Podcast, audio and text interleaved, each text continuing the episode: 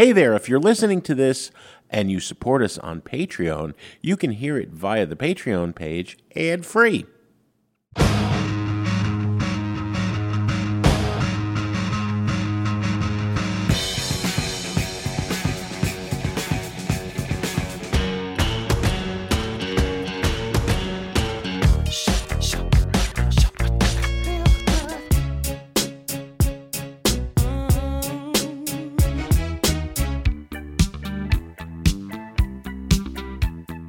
Listening to Sound Opinions, and this week we're doing a classic album dissection of Germ Free Adolescents by X Ray Spex and talking with Poly Styrene's daughter, Celeste Bell, who has a hand in this new documentary. I'm Jim DeRogatis. And I'm Greg Kot. But first, Jim and I have two new albums to review from Saba and Shamir. Hey, hey, hey, raised below poverty. Now I keep it sacred geometry. I'm on my circle. I'm training for mayhem, but y'all I'm a triangle. Cause I saw silly to get change up. I'm feeling my square like a plane. Be careful, they armed and they dangerous for diamonds. Some niggas is spiraling. They want us in boxes, but can't contain us. Oh my god, I'm trying to move better. What's really eating when you from a food desert? I see the newsletters, can't listen to them. They be moving too careless. This album's confessions of a man moving quick. When did he regret it? Once I make a band and get rich, rich, rich, rich. That's a little bit of survivor's guilt from the new Saba album, Few Good Things. Saba, born Tahj Malik Chandler, proud son of Chicago's West Side. Uh, he's made his name not only as a rapper, a songwriter, producer, but uh, community activist and a voice for the oppressed in, in Chicago. Chicago Young Authors. Absolutely. Um, this is the follow-up to his 2018 album "Care for Me," which uh, you know we both highly regarded. I think I think was one of the best albums of the year. Mm. Uh, this is only his third studio album, but he's been recording pretty steadily since 2012. Uh, started out as a teenager, various mixtapes, compilations. Uh, formed the Pivot Gang with his older brother and John Walt, his cousin, who died a few years ago. And Walt's death, that tragedy, wa- was the underlying uh, text for Care for Me, the, the previous studio album. Essentially, an extended eulogy uh, and appreciation of for his late collaborator Yeah. and, and mentor in many ways. This record has been three years in the making. Uh, it's not that he's been resting on his laurels at all. He's uh, collaborated with just about everybody who's in the, uh, of, of any prominence in the Chicago hip hop scene. Chance the Rapper, Noname Jamila Woods. Uh, guy plays keyboards, guitars, bass, drum programming on, on all of his records. And uh, cameos on this new record from uh, Black Thought, G Herbo, Krayzie Bone of Bone Thugs and Harmony, Yeah. an indication of how widely respected this guy is in the hip hop community. Here's a track from Few Good Things. It's called One Way on Sound Opinions. Want the peace, but don't wanna die.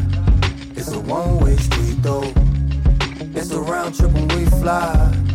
Never one way, one way. New crib by the seaside. On a one-way street though. It's a million ways to get by. Never one way, one way. That is One Way by Saba, Chicago rapper, and his new album, A Few Good Things. You know, it is in some ways uh, this album a a uh, encapsulation of everything that Chicago hip hop has been.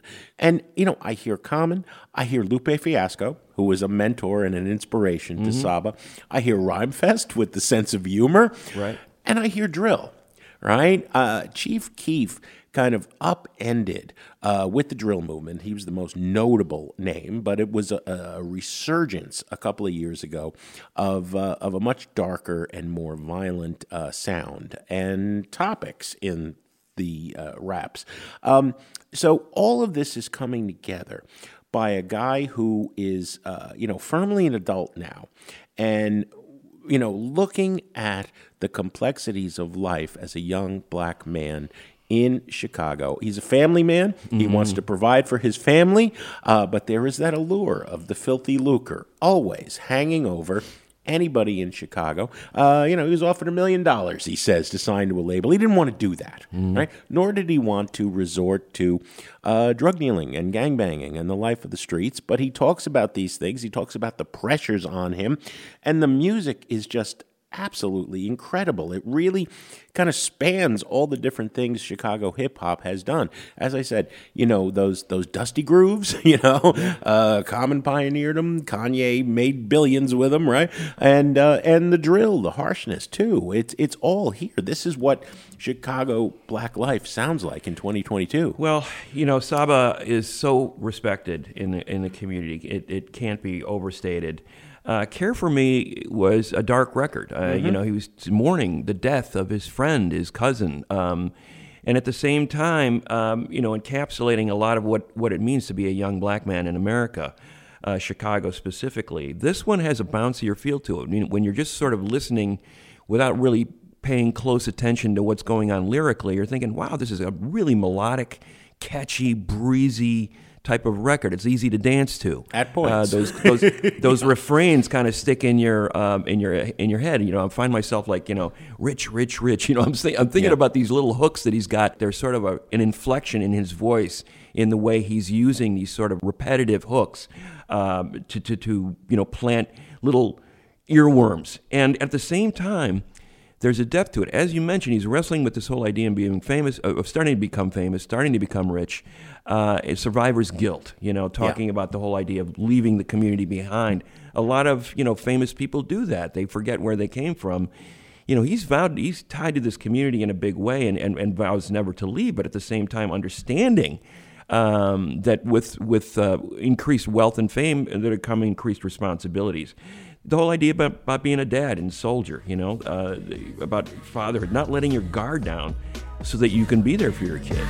I hope the world learn to value the life of my unborn, yeah. Cause what I'ma tell them when the time get here? I'm dying from asphyxiation from the weight of the world. While in the waiting room, waiting for the birth of my girl. I'ma be a troop, trying to lead a troop of my own. You know what they do to a home, that's why I bought this here chrome. Don't need an automatic, not Paula Patton. But two guns, I thought about it. We called a cabin, like a rally. We drove it through the rain. And and then in Fearmonger, I think he addresses a primal fear that I notice about all people who grow up in poverty. You know, my dad grew up in, in, in the middle of World War II as a refugee. You know, there's a lot of uh, grand grandparents and parents out there who were children of the Depression, Yeah. and they never forget that. Yeah. And you always have this fear of running out of money. You know, what Right. happens? What happens when you know when, when the spigot goes off? Uh, you know, where am I? Okay, every and dad, I know is scared of going broke. I know if I fall back down, ain't no one there to lend me rope. Okay, and every and dad, I know takes care of so and so. So ain't no option, option, option. You best go make more. Uh, so he's wrestling with some real life issues here. And again, Saba hasn't made a bad record yet, and this he just keeps getting better. He's, he's in his mid twenties. You know, I've even seen comparisons to Kendrick Lamar for this one. Yeah. Uh, I was listening for a good week, and then uh, I started uh, seeing what other critics were saying, and you know, I wouldn't, I wouldn't disagree with that. He is a midwestern take on what Kendrick Lamar is doing. I, I think the only thing here is that you know he's not even more widely known than he already is. You know, he's Yeah. not playing the game, the corporate game of selling his music. But I he's- turned down a million, In terms of ability, he's uh, he's right there.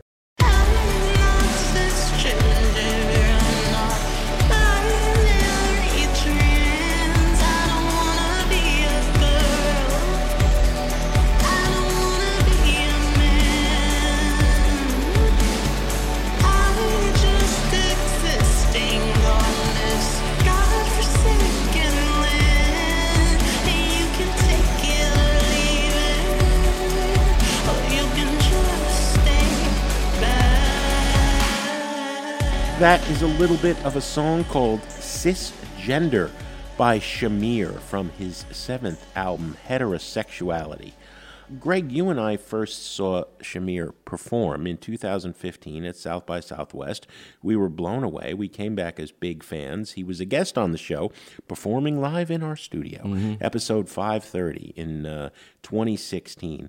You know, this young artist, Greg, grew up in Las Vegas, Nevada. Shamir Bailey um, tried all sorts of things. You, you name it, and, and he was into it. Uh, he was part of an indie pop duo in high school. He was playing country music. He was uh, he was turning to Chicago house and classic '70s disco. He won the ear of Nick Sylvester, who had uh, been the founder of XL Records, and uh, came out with a debut that turned a lot of heads in 2015. The single, On the Regular, from the album Ratchet, really put him on the radar.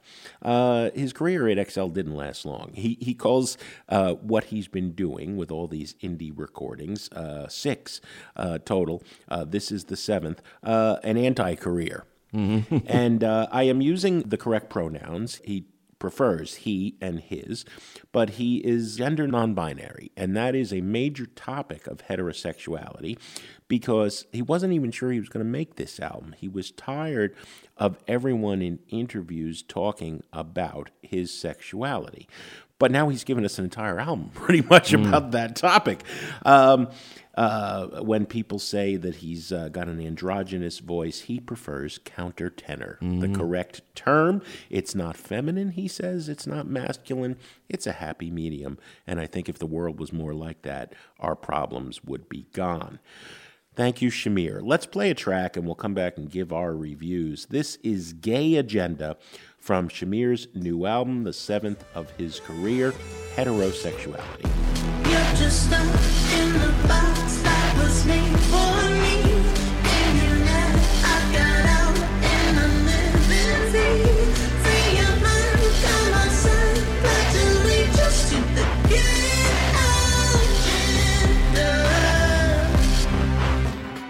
That is Gay Agenda from the new Shamir record, Heterosexuality. I think one of the most exciting songwriters of the last decade. Um, just the variety of stuff. You you sort of mentioned that earlier, Jim, that uh, he, he's all over the map musically. Yeah.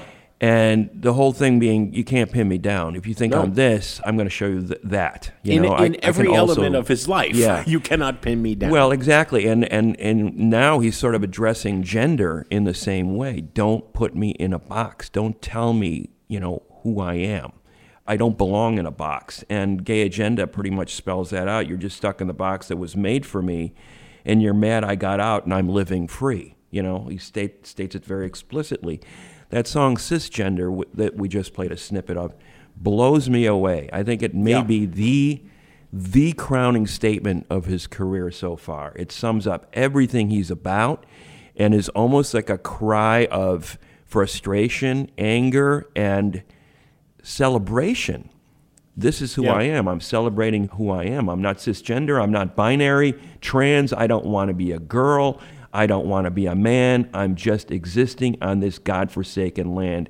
And you can take it or leave it, or you can just stay back. Yeah. You know? Yeah. I mean, and the inflection in his voice, the uh, emotion that he puts into those final lines where the song just sort of builds and builds to that moment. It's really powerful, uh, really powerful stuff. And, and the fact that he's being so uh, personal here, you know, he's gone to a place that I don't. I think he was reluctant to go to in the in in the past because, as you said, it keeps getting brought up in so many of his interviews. Yeah. Now he wants to you know, come out and say, "Here, here's the final word on this." You know, this well, is who I am. You know, I, I I heard an interview he did on NPR where he was complaining about that, and it clearly had upset him. And it reminded me of our interview where we were we were interested in the music, you know, and and, and it made sense. Um, he hugged us both. Yeah. I don't know about you. You don't like to be hugged. You're not, but I'm Italian. Everybody hugs. I disagree with that. I like you, to be hugged, like to be hugged. and, and I like being hugged by Shamir. And you know, he also we also saw him. I saw him at Pitchfork. My daughter yeah. And he hugged her too. So he's, he's a hugger. Like, you know. But he seemed so overjoyed to have been with us in the studio that day. Um, uh, and I think it's because we were we were talking about what, what he wanted to talk about, music. Yeah. And and I don't care how you're living your life. You're you're, you're free and you're creative. There's a darkness on this album that you haven't touched upon. Um, a new influence for him, uh, sort of the Trent Reznor Nine Inch Nails dark industrial.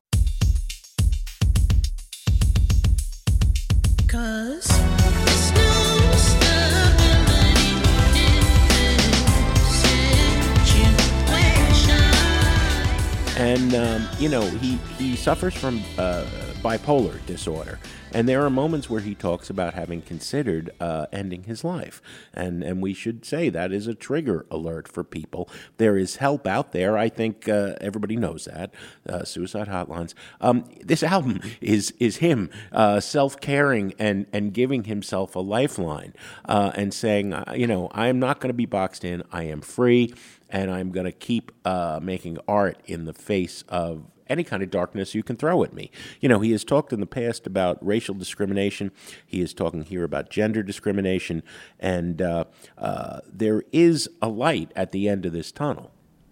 Yeah, and uh, you know, I, I think that the fact that the journey continues. I mean, he's eight Yeah. albums in. It, it feels like he's been here forever, but he hasn't. It's only been, you know, uh, less than a decade, and you know, he's still young. It's amazing what uh, what lies ahead for this artist. Those are our reviews of Saba and Shamir. I think two fascinating albums, two candidates for top ten. You know, revisiting at the end of the year, right? We're, we're a couple of days into March. You're already thinking about that? Well, I mean, you, when you when you hear albums this good, you're just kind of thinking, okay, I'm going to file this one away for future reference. Two right? excellent albums. So let us know what you think about them. Share your thoughts in a voice message on our website, soundopinions.org, and we may be able to play it on the show. Coming up, we're going to do a classic album dissection of X-Ray Spex' Germ Free Adolescents, one of the great debut albums of all time. Then we're going to talk with Poly Styrene's daughter about her new film on her mother's life. That's in a minute on Sound Opinions. Some people think little girls should be seen and not heard, but I think. Oh, bondage! Up yours! One, two, three, four!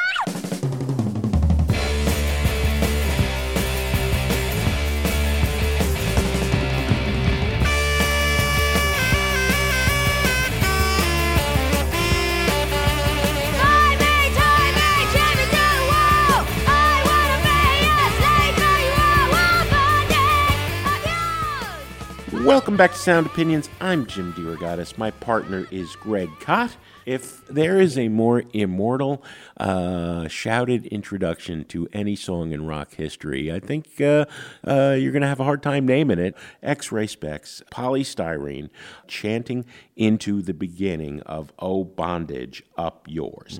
The first single by X Ray Spex. Um, we're going to talk about X Ray Spex in this episode. Uh, you and I are going to set up the genius of their one and only album in their first incarnation, Germ Free Adolescents. Uh, single came out in 76. The album came out in 78. Uh, they had five singles in that space in between. Most of the singles showed up on the album, but I will argue, and I have argued to, to you, that this is a perfect rock record. You know, if I had to choose 10, this would be one of them that is just absolutely beginning to end perfect. But the story, of course, doesn't start there. It starts with Marion Joan Elliott being born in the UK. Bromley, Kent, uh, to a English mom and a Somalian father. Marion Elliott didn't start out as Poly Styrene, uh, but she always had music as a big part of her life. Uh, she'd recorded a reggae single as a kid, and, and it didn't take off. And so I some Billy on his way back home to Kingston.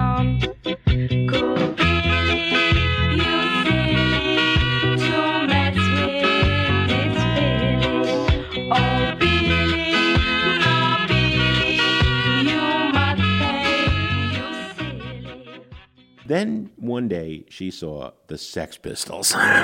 Mm-hmm. and it changed her life. She said, I can do that. I can do what Johnny Rotten, John Lydon is doing as a front person.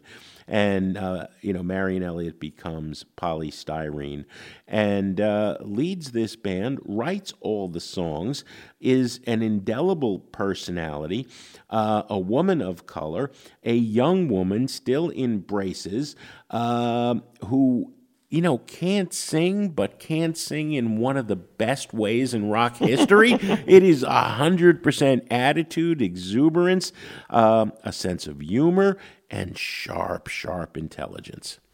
Yeah, that's the thing. The you know the intelligence, especially just uh, fully formed worldview on that one album that Yeah. they made. You know, incredible uh, sense of uh, looking beyond herself. Like what what is driving humanity? What motivates us? Why do we feel inadequate? Why do we feel like we're not loved? Why do we feel that we're inferior because we're a woman or we're you know person of color. multiracial? Right? You know, um, those are really big questions and big issues that she addressed head on in that record, and I think in a way that was fully formed. I mean, every song essentially has a a- a- an angle on that particular theme. It wasn't just a hodgepodge of songs. No. She had a worldview. She had something to say to the world about the way things worked. Um, I, I'm just struck to this day by the remarkable perspective that someone so young could have on you know the things that made us who we are. And Well, and, and prescient, Greg. I think uh, this record that comes out in April 78 uh, or thereabouts uh, is ahead of its time still in 2022. You know, the feminist perspective of Oh Bondage Up Yours often got uh, Poly Styrene uh, typecast as a, as a feminist, right? Right. She rejected all labels. Uh, but the theme is not so much feminism on Germ Free Adolescents as it is consumerism uh, destroying this world. Um, you know, she is talking about how uh, evil it is to be defined uh, by what you can buy. Warrior in Woolworths, right?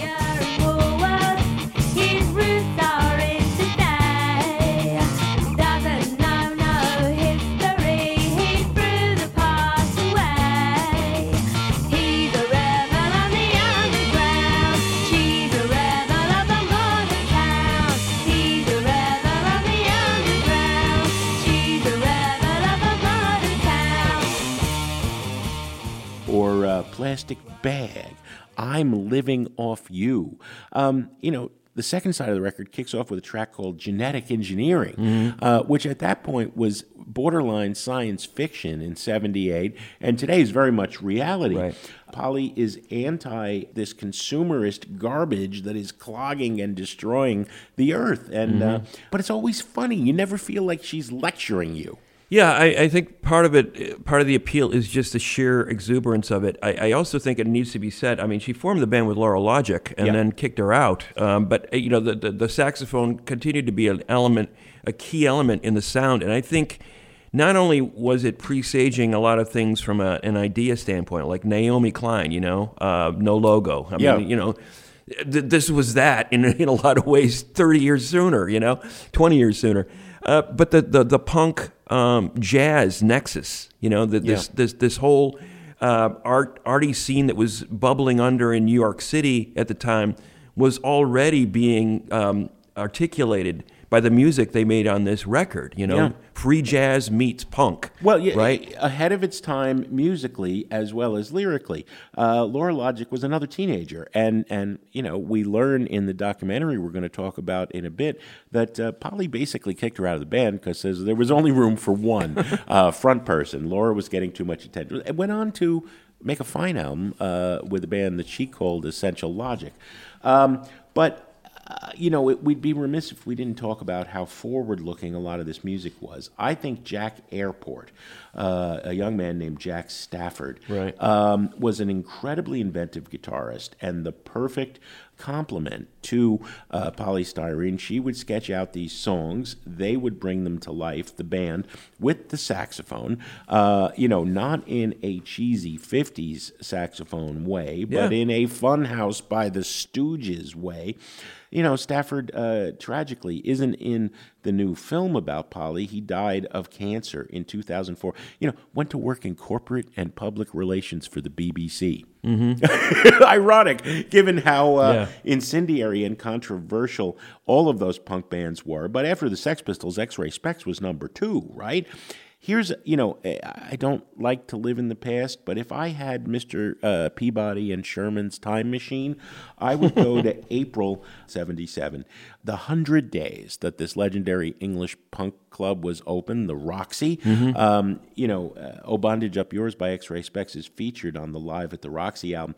There was it recorded the night, get this triple bill Buzzcocks, Wire, and X Ray Spex. A good seventy percent of okay the rock ever since has come from those three bands, Yeah. and they were all there at a club for hundred people. Uh, you know, years Right. ago. And I, I think it's I, I think it's notable too that uh, a woman who is considered an outsider because of her um, you know her, her ethnicity, because of her gender, Yeah. um, because she didn't look like a you know a young woman, she looked like a kid with braces, right? I mean, all these things kind of stacked against her made one of the most timeless records of that era. I mean, it's it's one of those records where you go, this doesn't it doesn't feel like a period piece. No, this was made. A lot of UK punk can sound that way. This one does not. Um, you can play it today and go, this still sounds relevant.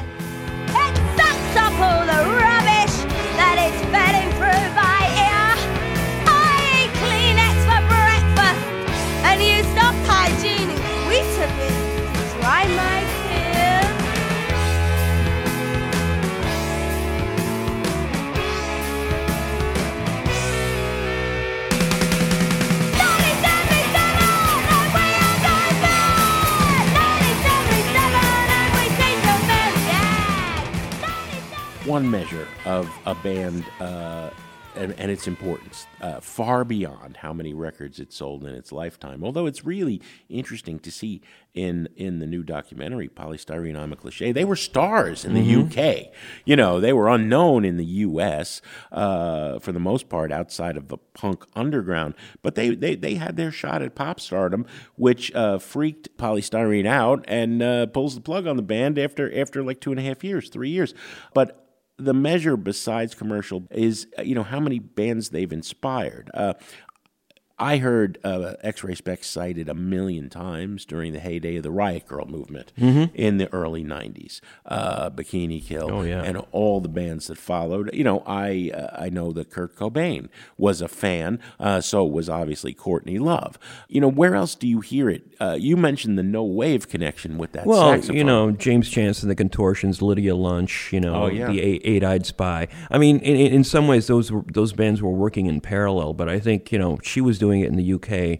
New York City was doing its own thing. It was inevitable that she would end up in New York City after X Ray Spex uh, released its album, and, and and sort of found common ground there, but also was somewhat alienated by the by the whole experience of being in New York, and ended up ending the band, you know, at, at that point. You know, one great album, and to her credit, never trying to follow it up. It was kind of like, okay, I've done, I've said what I need to well, say there in this was context, uh, there was an X-Ray Spex reunion album uh, decades later, Right. And and you know she made uh, solo albums. Uh, you know, here's one of my favorite uh, Poly Styrene footnotes. She appeared on "Love Is," the single by Yeah. Mm-hmm. Dream Academy, when she was a Hare Krishna devotee and she was chanting uh, the chorus there. You know, I think one thing you can say about her personally, and this is underscored in the documentary, is she devoted herself 100% to whatever her interests were at the time and the lifestyle was at the time.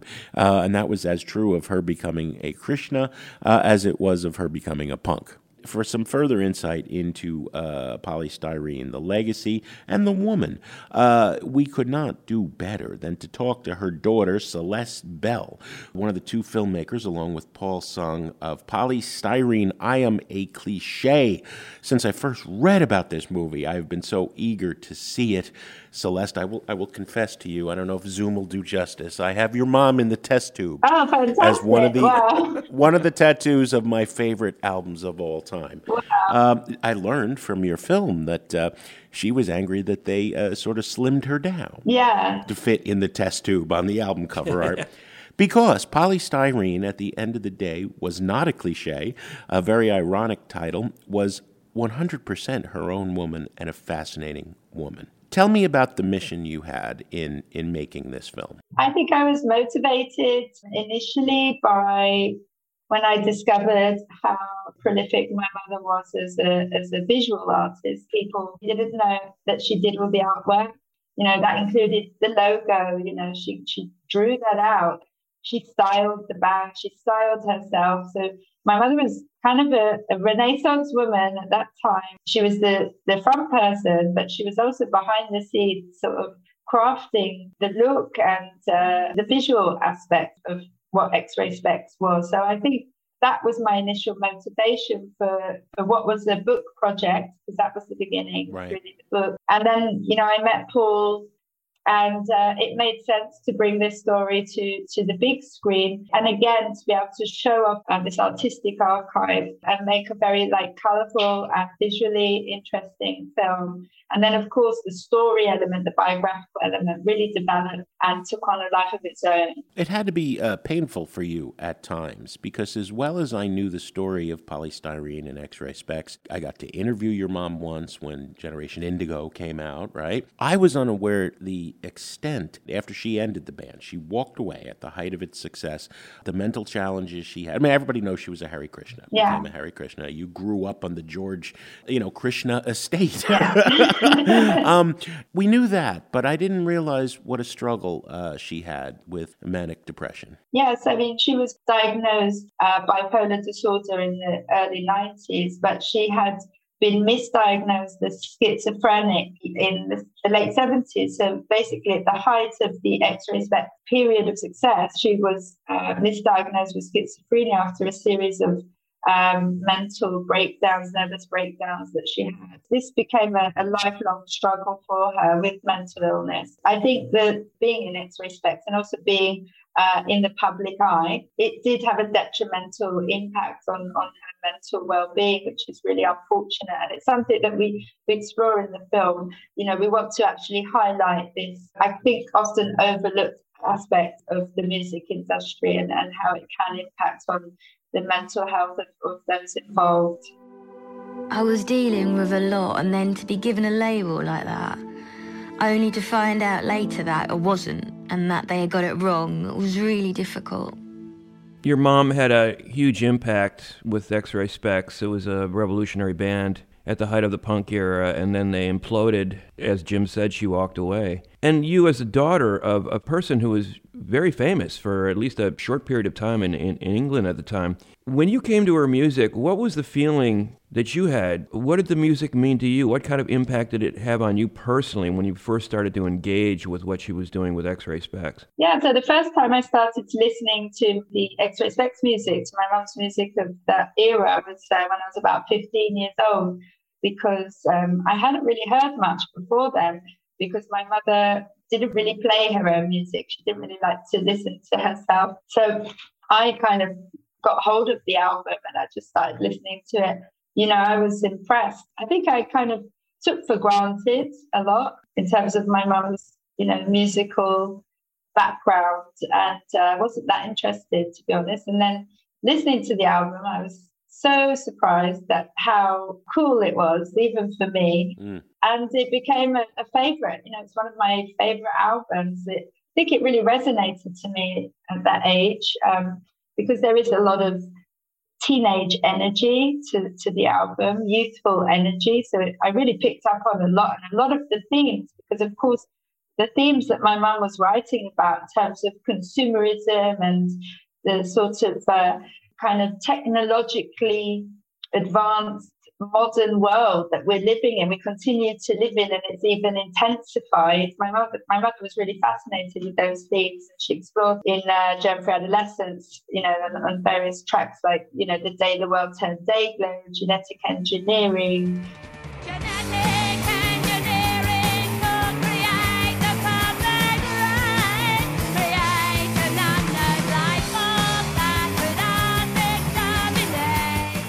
you know, at the time, I was thinking, my God, how prophetic, you know, in terms of the the lyrics. And I think now, if you listen to it today in 2022, um, you listen to a track like Germ Free Adolescents in light of the recent pandemic, you're just like, oh my God, even. You I'm know, glad you mentioned the title track because I think um, one thing your mom never gets enough credit for is how wickedly funny she was. Mm-hmm. You know, I mean, Germ Free Adolescents has one of the greatest pickup lines of all time. I'd like to get to know you. Your deodorant smells Yeah. nice. I mean, it's very funny. You know, brushes her teeth 10 times a day. Yeah. Wickedly funny, yet prescient, yet also uh, sharply political. The critique of what today we would call one of the greatest battles around the world, whether it's the UK and in England, the 1% controlling so much of the wealth, and, um, you know, just staunchly anti consumerist at every turn, warrior in Woolworths, right? Did that come from her being raised as a, a woman of mixed color, poverty, and a tough upbringing, do you think? I mean, and you didn't have it much better. You struggled your whole life with dealing with, like, you know, how do we pay the rent? Yeah. My mother was really motivated to get out of poverty as well. And, you know, she was entrepreneurial in terms of what she was doing. She wanted to have success, commercial success, and, and the material rewards from that. Unfortunately, those didn't last very long. I love how you you don't make her one dimensional ever.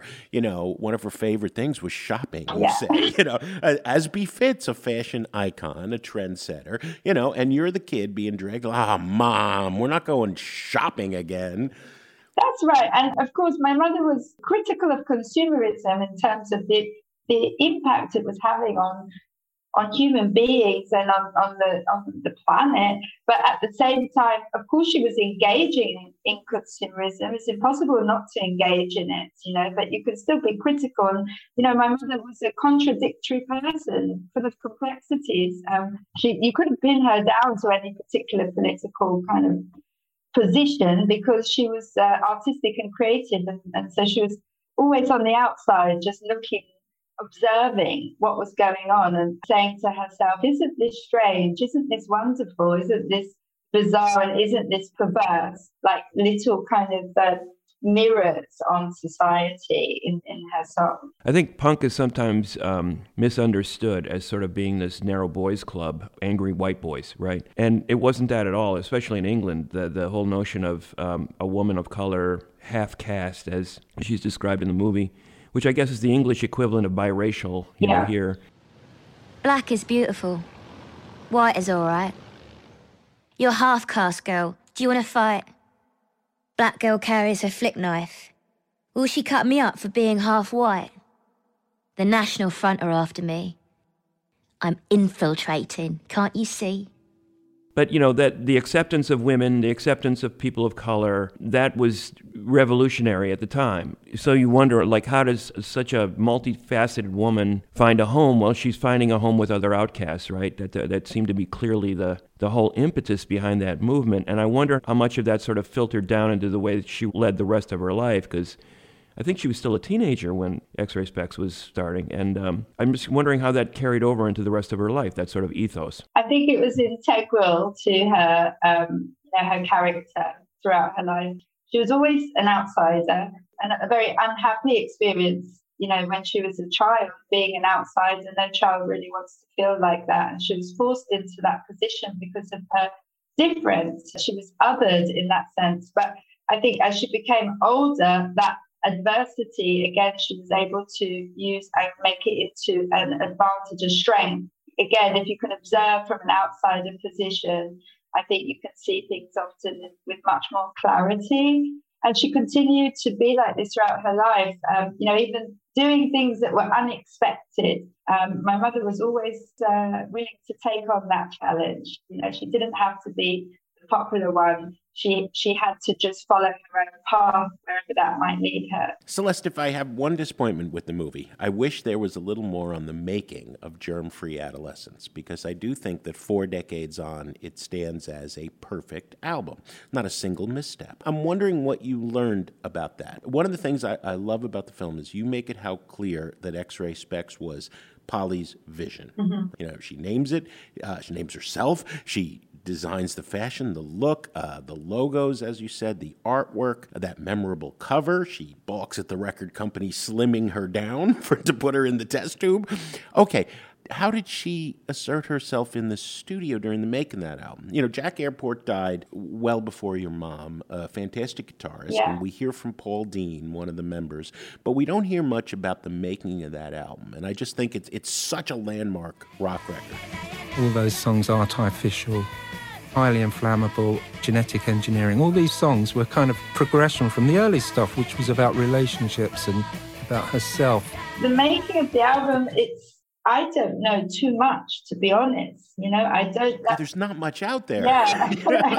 I mean, to it's something interestingly, you know, my mother never spoke that much about recording or or she did tell me a lot about gigs because they had a big impact on her often negative you know she didn't really like sure. performing live but i do know that she was quite excited to record Germ Free Adolescents in you know a very professional studio you know the, the album it was released uh, by EMI. It was a major label, so there was there was actually money that went into making that album. Well, see, that's the thing. You know, the fact that EMI, villainized by the Sex Pistols, yeah. who were not very nice to your mom, put the money into this record, but yet it is still every note on that album is the band and your mom. Yeah. They are clearly in control. And we were seeing, as punk became new wave, we were seeing the music industry want to tame these instincts, right? Nobody was taming Poly Styrene. And that's what I think is an accomplishment that needs to be amplified. Absolutely. They did try to tone down some aspects of who she was to make her more palatable. For example, she actually started wearing braces because the record company said you need to straighten your teeth. I never knew that. of course, having it, she was very excited to, to have a deal with a major label, you know, to be able to produce a very high quality album. That's what she wanted. But at the same time, of course, it comes with all these downsides. And, and I think the biggest downside was that there was a you know, there was a publicity machine suddenly, and she was in the center of that. All the focus was on her. Uh, it was very intrusive and often unkind, that type of attention that she had to suddenly contend with. After a short break, we'll look at the effect all that attention had on Poly Styrene. That's in a minute on Sound Opinions. And we're back, and we're talking with Celeste Bell about her film Poly Styrene I Am a Cliche, uh, which features her mother, the leader of X Ray Spex.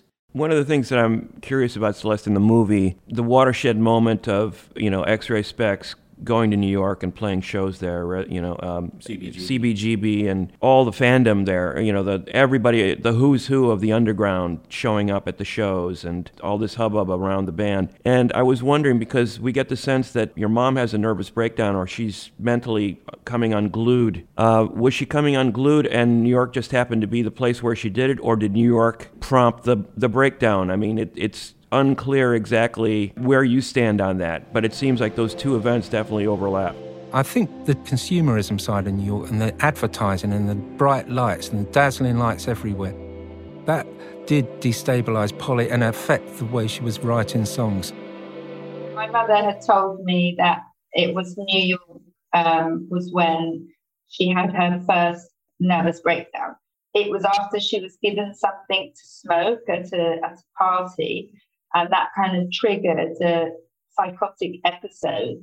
But I think the pressures and uh, the anxieties and problematic nature of being uh, the front woman of a band like X-Ray Spex, I think it was something that was building up. But New York was definitely a trigger. You know, my mother had been writing about various themes, but these were things she was sort of kind of imagining. And, you know, England at that time, London at that time was you know, it was still quite old fashioned in comparison to New York, where New York was at.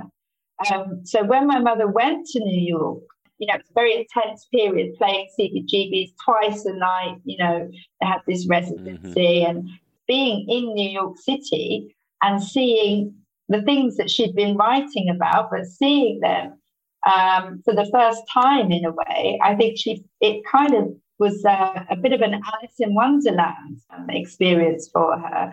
She felt probably for the first time that she there was something prophetic in what she was writing, and then and it, but it was concerning. You know, she was concerned about. It wasn't something that she was just making up anymore or having fun with. It was there was sort of a seriousness. She grew up actually. Um, she was forced to to grow up, and it was everything became a little bit less fun after that experience. It's really interesting because so many other people would have reacted the opposite way, like, "Oh my God, I'm finally being accepted, and everybody's you know loves me." And your mother had exactly the opposite response to the whole thing. This is this is crass and ugly and dark and Well, she realized Yeah. she, she had become a product, which is something she was decrying. I live off you, Well, she and you was- live off me. she walked the walk, not just you know talking about it in her songs. She was like following through on it. So it was uh, quite incredible, but also made for a very rough experience. And then being a mom raising a daughter, you know, must have been quite a challenge on the back of all that. Did you get, ever get a chance to talk to her about that period um, from the perspective of her trying to be a mother? she spoke to me often about why she wanted to be, you know, she planned to have me. So I think having me at an early age, she was only 23. For her, it was, again, it was an escape in, in a sense from from that craziness to maybe have something a bit real in her life. And that was having a child and being a mother. And again, it was like a new identity for her that wasn't anything to do with Poly Styrene. You know, being a mother was something she was uh, very keen. You know, she was very maternal, very maternal person. It kind of also got her out of that rock and roll lifestyle that I think had become a bit too much for her. You know, in terms of drinking and smoking and all the drug taking that was going on around her, being a, a rock star. You know, There's, I think, one of the best passages I've ever seen describing how difficult the balancing of parenting and being an artistic personality are. You know, she would fall into her own world writing these beautiful poems, and then there's several of them quoted in the in the movie, and uh, doing her artwork, and and forget that you were there for like six, eight, ten, twelve hours. You know, the baby in the corner. I think that's a challenge that that every creative person, women especially, because dad always gets a pass, right? Um, and there were many tough years where you resented her, but you came to a peace at the end. what you want from your parents is for them to be stable and to be um, reliable and dependable. So I didn't really have necessarily have that that as a child, and that was very very challenging. And then on top of that, she was creative and artistic, which meant that I often had to play second fiddle to her artistry, and that was also challenging. You know, feeling that I wasn't the center of her world always. But the, the positive um, side of that is that it forced me to be very independent from a very early age. You know, I was quite a fierce child, strong, opinionated, and resilient. So these are very, I think, are really great life skills to have. I mean, I'm not recommending kind of neglecting your children so you so you have stronger adults, but I think parents often beat themselves up a little bit too much about, you know, not not being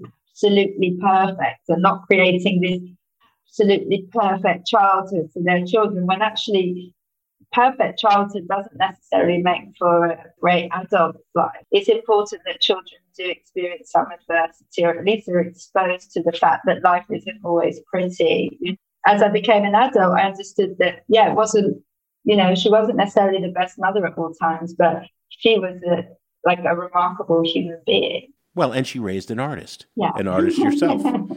That's right. Yeah. It's interesting. The Krishnas seemed to become the family that the punk was for your mother early on, and and and she this other alternative community became her home for. It obviously had more staying power than than the punk thing did for her, right? It did because she was, you know, she continued to be a Hare Krishna to, until the end of her life, although she was not as immersed in the community later on and became, you know, a little bit, a little bit less attached to it, I think, as she got older. But it was always an important part of her life. X-Ray Spex did come together again near the end of your mother's life. I mean, she probably didn't know it was going to be the end of her life, but she, it was in the last few years that she was alive.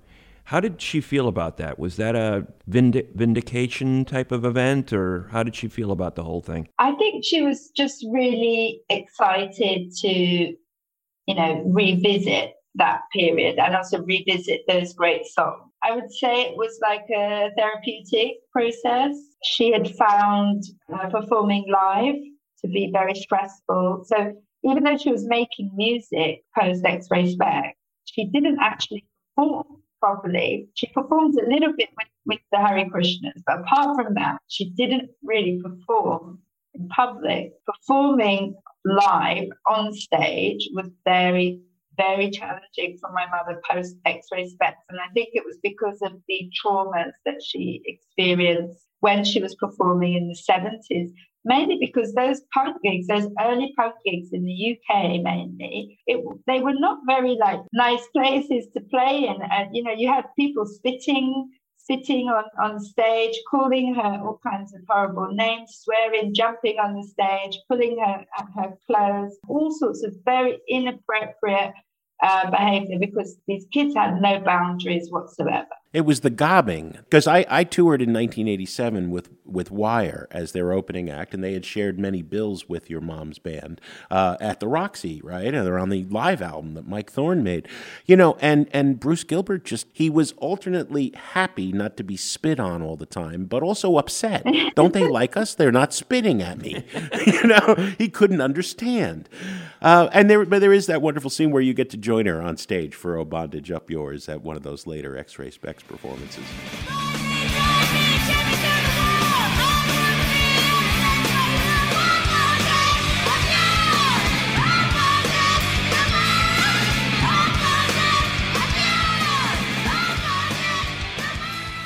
Which is just, I mean, there's no way to listen to that song and not be angry, happy, thrilled, excited. It just is one of those rare pieces of music that instantly pushes a button. Such a, a you know, a memorable and uh, like rewarding experience to be on stage with her you know, and sing that song. We have been talking to Celeste Bell, who directed Poly Styrene, I Am a Cliche, along with Paul Sng. Thank you so much for taking some time for us, Celeste. Thank you, James, and thank you, Greg. That is it for our interview with Poly Styrene's daughter, Celeste Bell. Now we want to hear from you. Was the music of X Ray Spex significant in your life? Uh, I got a tattoo, Greg. Uh, I, I, love that album. It's it's one of my all time favorites. You tell us your story on our website, soundopinions.org. We'd love to share it on the show. Mr. Kot, what do we have on the show next week? Next week, Jim, very excited to have an in depth interview with one of the great songwriters of our time, Lucy Dacus. And do not forget to check out our bonus podcast, where this week I pay tribute to Gary Brooker of Procol Harum. Have the organ and the piano. Absolutely. Double barreled action. The views, thoughts, and opinions expressed in this program belong solely to Sound Opinions and not necessarily to Columbia College Chicago or our sponsors. Thanks, as always, to our Patreon supporters. Sound Opinions is produced by Andrew Gill, Alex Claiborne, our associate producer, Sol Delgadillo, and our intern, Mary Bernthal. Our social media consultant is Katie Kot.